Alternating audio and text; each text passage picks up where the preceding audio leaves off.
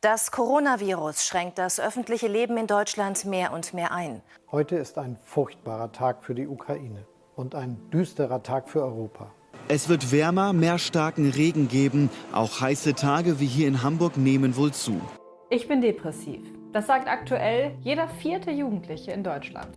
Der oberste Gerichtshof der USA hat das liberale Abtreibungsrecht gekippt. Klimawandel, Maske tragen, Querdenken statt Klardenken, Depression und Wirtschaftskrise. Aber dabei bitte Abstand halten. Nicht erst seit dem Ausbruch der Corona-Pandemie Anfang 2020 ist die Welt, wie wir sie kannten, aus den Fugen geraten. Am Morgen des 24. Februar 2022 war es dann, als hätte man den Schalter endgültig umgelegt. Es herrscht Krieg in Europa. Spätestens in diesem Moment haben wir uns doch alle die gleiche Frage gestellt. Wo findet sich in dieser Welt noch Hoffnung? Wir sind die Journalismus Masterclass 2022 der Universität Passau und wir haben es uns zur Aufgabe gemacht, dieser Frage auf den Grund zu gehen. Hierfür sind wir durch ganz Deutschland, Österreich und sogar bis in die Ukraine gereist, haben Dutzende Interviews geführt und beeindruckende Persönlichkeiten kennengelernt. Das sind ihre Geschichten. Ja, also ich, ich war endlich in der Leitung. Ich hatte das für mich als große Chance gesehen, das zu machen und habe das auch eigentlich total gerne gemacht. Also ich habe es schon so anstrengend wie es war, echt gerne gemacht. Ähm, für meine Kollegen und für die Patienten war das Ganze sehr, sehr plötzlich. Also ich habe das wirklich von einem Tag auf den anderen abgebrochen. Also da war wirklich, da kam die Krankschreibung und dann äh, war ich für die weg. Ich bin Daniel und für meinen Hoffnungsfunken habe ich mit Alexandra Kessler geredet, die ihr gerade gehört habt. Sie war lange Pflegerin, vor allem in der ambulanten Pflege, hat also ihre Patienten zu Hause besucht. Später leitete sie den Betrieb. Und ihr habt ja gerade gehört, wie gern sie ihren Job gemacht hat. In diesem Podcast geht es aber weniger um die Erfüllung im Beruf, denn der Job wurde mit der Zeit immer stressiger. Diese Überarbeitung hat sie auch gespürt und wurde davon krank. Sie bekam einen Burnout, der plötzlich in ihr Leben trat. Dann kam so dieser Punkt, wo von einem Tag mehr oder minder auf den nächsten überhaupt nichts mehr ging. Also dann habe ich noch versucht, das eine Wochenende zu arbeiten, weil ich eben keinen hatte, der gearbeitet hat. Und da ging es mir dann schon so richtig schlecht. Und dann habe ich gesagt, das lass, muss ich mich jetzt mal eine Weile krank schreiben lassen, aber da war dann auch kein, kein Weiterkommen mehr in dem Moment. War klar, jetzt ist, jetzt ist Schluss, vorerst mal. Können Sie das mal ein bisschen genauer beschreiben? Ja, das ist so ein. Du bist, hast ja immer quasi funktioniert und bist gelaufen und das ist irgendwie dann wie so mit dem, mit dem, mit dem Auto an die Wand fahren. Das geht plötzlich wirklich nichts mehr. Und das war dann schon so der Punkt, wo dann klar war, okay, jetzt brauche ich Hilfe, jetzt muss sich irgendwas ganz ändern. Weil das ist ja kein Zustand, in dem man leben möchte selber, weil da irgendwie der Kopf will ja dauernd und der schiebt, aber du kannst nicht. Das ist ganz ein, ich sage mal, Auto, man setzt sich rein, gibt Vollgas und hat aber die Handbremse angezogen, ja. Und es quietscht alles und es raucht alles, aber du kommst nicht vorwärts. Es bewegt sich kein Millimeter. Und das ist ja auch irgendwann dann für dich selber anstrengend, für deine Umgebung anstrengend. Und du wirst ja da eigentlich auch nur noch raus. Wie ging es dann weiter? Also ich habe dann wurde dann erstmal lange krankgeschrieben. Also ich war dann über eineinhalb, also die kompletten eineinhalb Jahre, die man sich krank schreiben lassen kann, auch wirklich krankgeschrieben. In dieser Zeit konnte sie sich aber nicht entspannen, da die Symptome des Burnouts so stark waren. Also es gab dann Phasen, wo ich dann wirklich 14 Tage bei mir daheim die Wohnung nicht verlassen habe. Also ich habe dann irgendwann mal festgestellt, äh, ich war jetzt ewig schon nicht mehr draußen. Was ist eigentlich in meinem Garten? Was ist eigentlich in meinem Hof? ich wusste gar nicht mehr oft, was ist in meinem Treppenhaus. Und habe dann auch viel, viel Zeit verschlafen, weil ich dann die verschiedensten Medikamente gekriegt habe und es war auch nicht immer das Beste, habe dann viel geschlafen. Nicht nur die psychischen Symptome waren für Alexandra Kessler belastend, sondern auch die Krankheit an sich.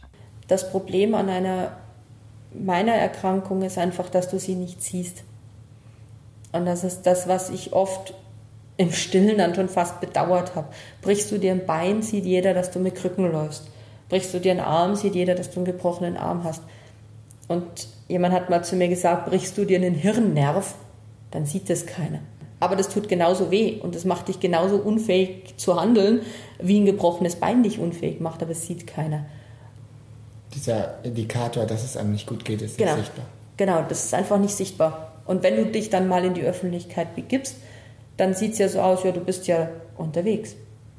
Was es dich aber an Kraft kostet, also es gab Tage, da habe ich wirklich den vollen Einkaufswagen im Laden stehen lassen und bin rausgeflüchtet, weil ich nicht mehr, nicht mehr konnte. Ich hatte so eine Panikattacke, dass ich nicht mehr weiter konnte in diesem Supermarkt. Ich stand mit dem Wagen da und wusste, ich muss jetzt zur Kasse und ich brauche noch dies und das. Und ich habe es nicht geschafft. Ich musste wirklich den Wagen stehen lassen, mitten wo er war und bin raus. Und habe am nächsten Tag einen neuen Versuch gestartet. Aber das sieht ja keiner. Sie sehen ja nur, du fährst mit dem Wagen durch den Supermarkt. Neben dem Burnout kamen auch körperliche Schmerzen hinzu. Erst später hatte sie dann die Diagnose Fibromyalgie bekommen. Der Burnout ist ja nichts, was nur den Kopf an die Wand fährt, sondern du hast ja auch einfach wahnsinnig viele körperliche Symptome. Und geblieben von dem allen ist eben diese Fibromyalgie, diese Muskelschmerzen, diese Nervenschmerzen. Und das äh, ist wirklich da danach einfach geblieben, weil der Körper so ähm, fertig ist mit allem, dass er ja da nicht mehr so leicht wieder regeneriert komplett. Und ist das auch noch ähm, immer gleich oder auch so phasenweise? Das ist auch so ganz schubweise. Also das ist wirklich, da gibt es Tage, wo mir wirklich alles wehtut und das ist auch das Heimtückische daran, dass das sehr viel nachts kommt, dass du dann also nicht schlafen kannst, weil dir alles wehtut. Und mal geht es dir gut und du denkst dir, passt, so, so kann ich leben. Und nächsten Tag denkst du, heute geht wieder überhaupt nichts mehr. Fibromyalgie ist schwer zu behandeln. Medikamente wirken je nach Person besser oder schlechter. Die Krankheit war aber ein großes Hindernis für die Besserung der Psyche.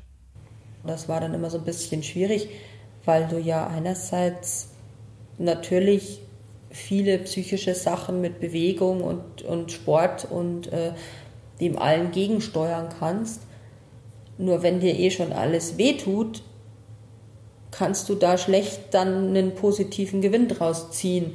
Wenn du natürlich die Energie oder diesen Frust oder was auch immer du gerade anbaust, aufbaust, da abbauen kannst, ist natürlich schön. Aber wenn dir natürlich alles wehtut, dann kannst du das nicht. Und wenn du eh schon diese Antriebslosigkeit dann dazu hast in den Phasen und dir tut dann auch noch alles weh, kommst du natürlich noch viel schwieriger aus denen wieder raus.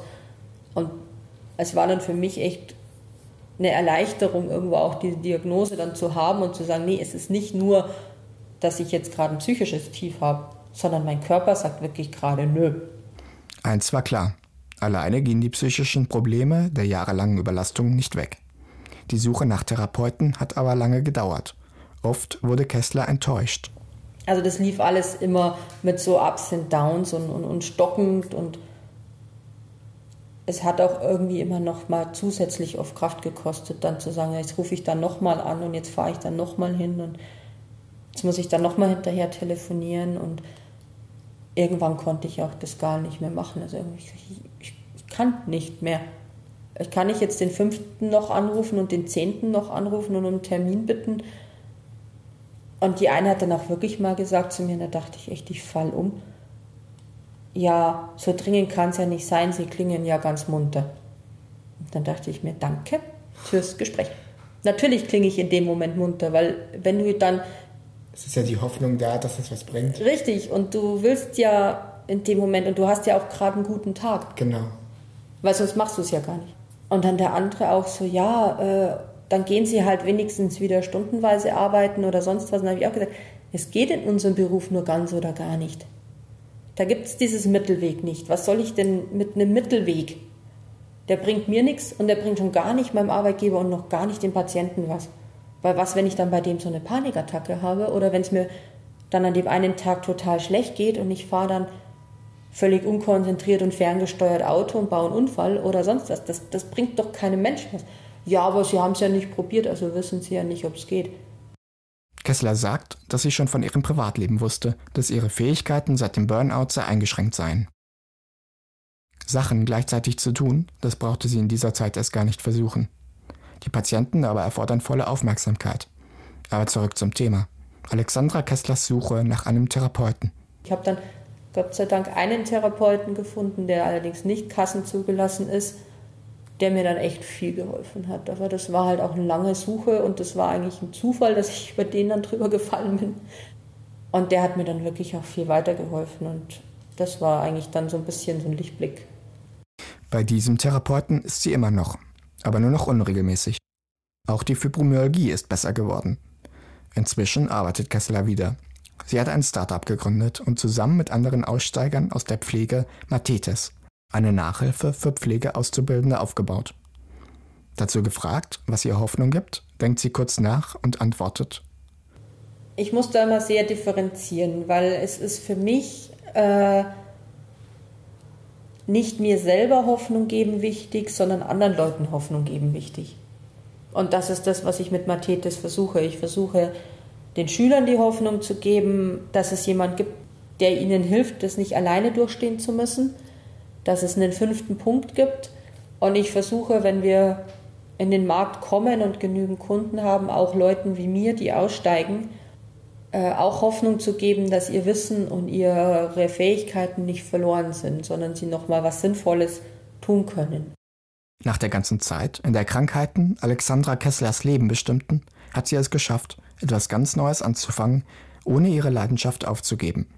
Mein persönlicher Hoffnungsfunke an der Geschichte ist, dass soziale Berufe in Zukunft mehr Ansehen und bessere Arbeitsbedingungen erlangen. Der Mangel an Arbeitskräften ist groß. Aber ohne grundlegende Änderungen werden weniger junge Menschen in den Beruf gehen und mehr Berufstätige sich gezwungen fühlen, auszusteigen. Lassen wir es nicht so weit kommen.